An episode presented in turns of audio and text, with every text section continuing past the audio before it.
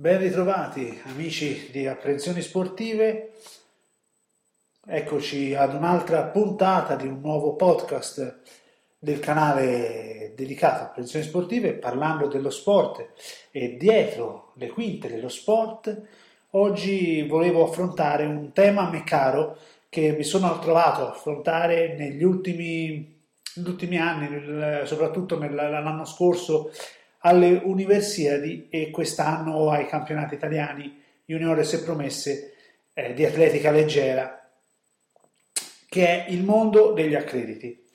Il mondo degli accrediti, eh, intanto cosa si intende per, mondo, per accrediti eh, in senso stretto? Perché a volte si pensa eh, soltanto alla, alla produzione, alla distribuzione di una tessera, di una accreditation card, dove c'è più o meno eh, indicato quali zone, quali passaggi entrare durante un evento sportivo in un, in un impianto sportivo dedicato all'evento, però eh, non è solo quello, quella è la parte finale,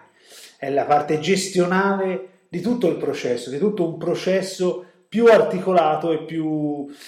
anche molto più, più complicato perché eh, insomma, è, è, vero che il riconoscimento delle persone, di chi può entrare, di chi non può entrare, degli accreditati, è chiaro,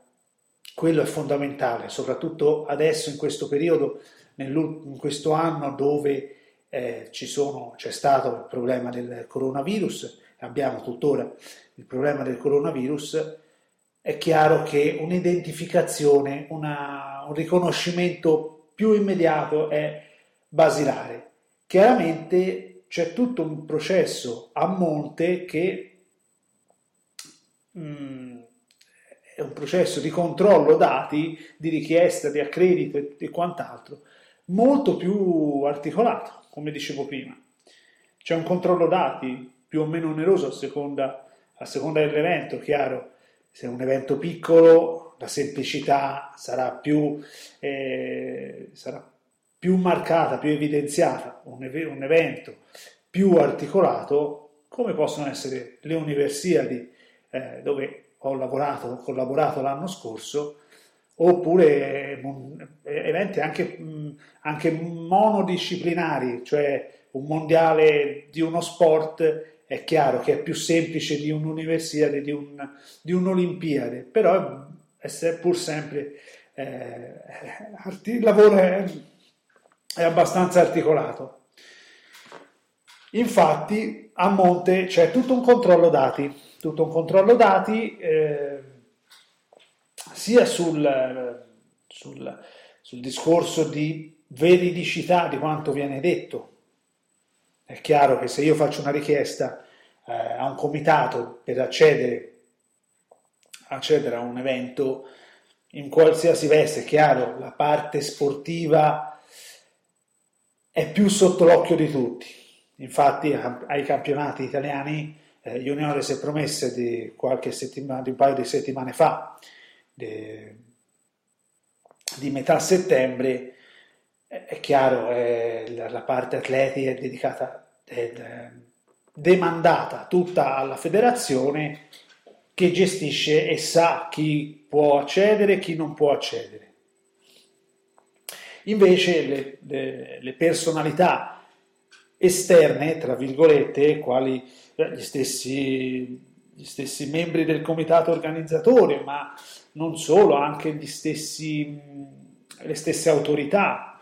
i, gli ospiti, i media, è chiaro che c'è un controllo un pochino più articolato anche se semplice perché un campionato italiano mostra, mostra una semplicità abbastanza lampante, il controllo dati è basilare, però eh, infatti la veridicità, eh, l'onestà di dire io chiedo, chiedo l'accredito per Tizio, è chiaro che Tizio deve essere lui a entrare poi sul discorso, sul discorso eh, distribuzione ci sono tanti metodi, tanti protocolli che non starò qui a spiegare perché eh, ci vorrebbe una puntata a parte, però a parte quello, l'accredito, accreditation manager, la figura che ho, che ho ricoperto negli ultimi eventi, è chiaro che è eh, adibita non solo alla distribuzione, ma prima di tutto al controllo dati, al controllo che sia tutto a posto, perché ci sono dei protocolli da seguire, come dicevo prima, l'università di, c'erano, c'erano, più di un protocollo, molti protocolli alle, ai quali attenersi. Faccio degli esempi, eh, la foto che, andava, che sarà, sarà, sarebbe stata stampata sul pass, sull'accreditation card, eh, doveva essere di un certo tipo, con lo sfondo in una, in una certa maniera, di una certa dimensione, come il documento, il documento di riconoscimento, il, documento che attestava, ecco qui la veridicità, attestava di essere iscritto, di essere frequentante, di, di essere un frequentatore di un corso universitario. Doveva essere, insomma, vera questa cosa, non è che dice sì, vabbè, vado a fare le universiadi il documento perché? Perché comunque il controllo che avevamo alle universiadi, soprattutto la parte sportiva, è chiaro che chi era adibito alla parte dei giornalisti non aveva il compito di controllare l'età, ma c'è un uh, range, un intervallo di età che va dai 18 ai 25 anni e in quell'intervallo di età dovevano stare. Uno poteva essere iscritto all'università ma avere 27-28 anni e non poteva partecipare, non può partecipare neanche alle prossime. Benché le, i giochi olimpici universitari, le università invernali eh, sono, state, sono state annullate, ma quello è un altro di, discorso. Quindi, per farla breve,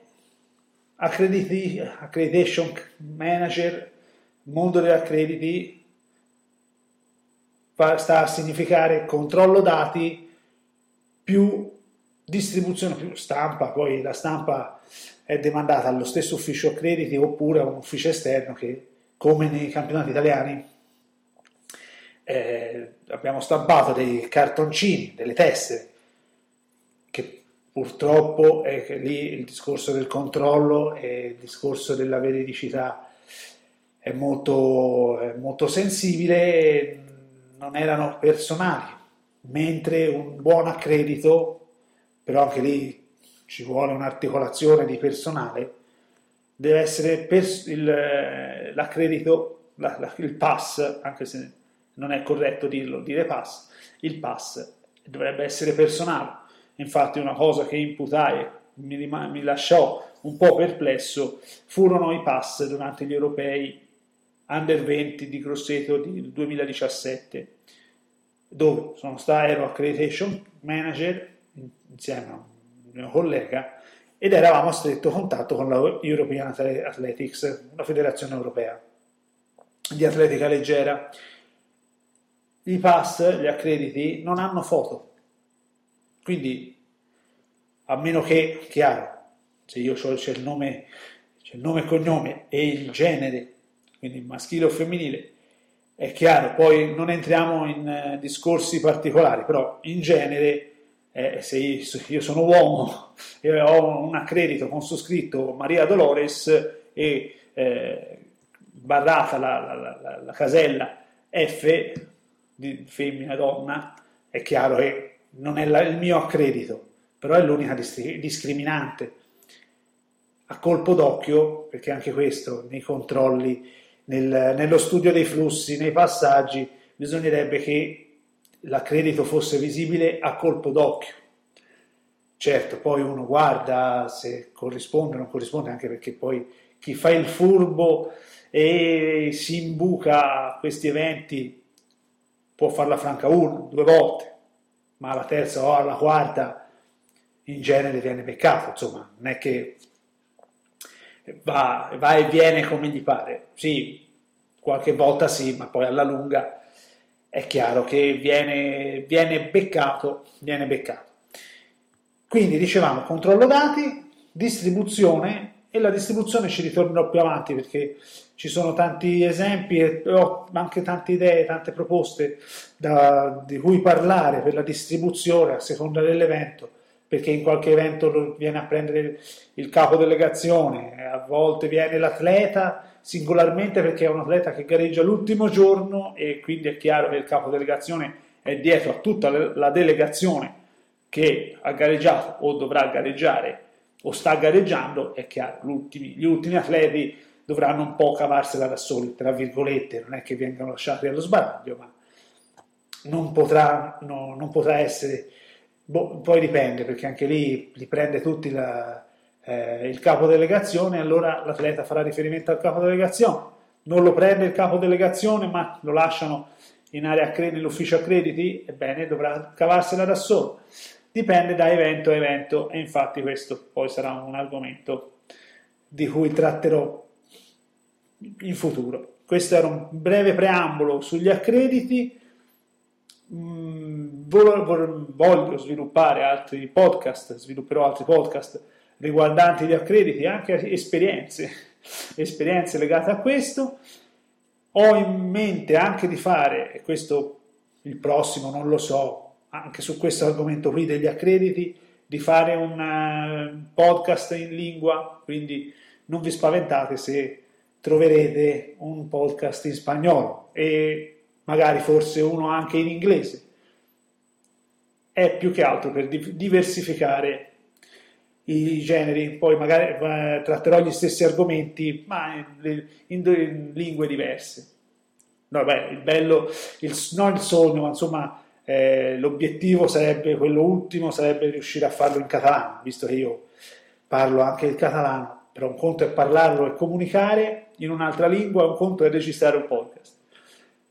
Quindi siamo arrivati a 12 minuti più o meno,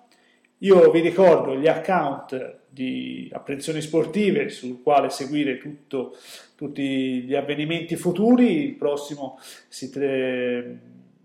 a parte le gare mie personali, ma andremo a seguire il, alla doganaccia il campionato italiano di orienteering, orienteering, orienteering sprint. E quindi rimanete collegati con il canale YouTube di Apprensioni Sportive, la pagina Facebook, l'account Instagram e ci sarebbe anche l'account Twitter. Se no, trovate anche il mio la mia pagina Fulvio Agresta su, su Facebook, il, ho anche l'account Instagram, insomma, mi trovate un po' su tutti i social.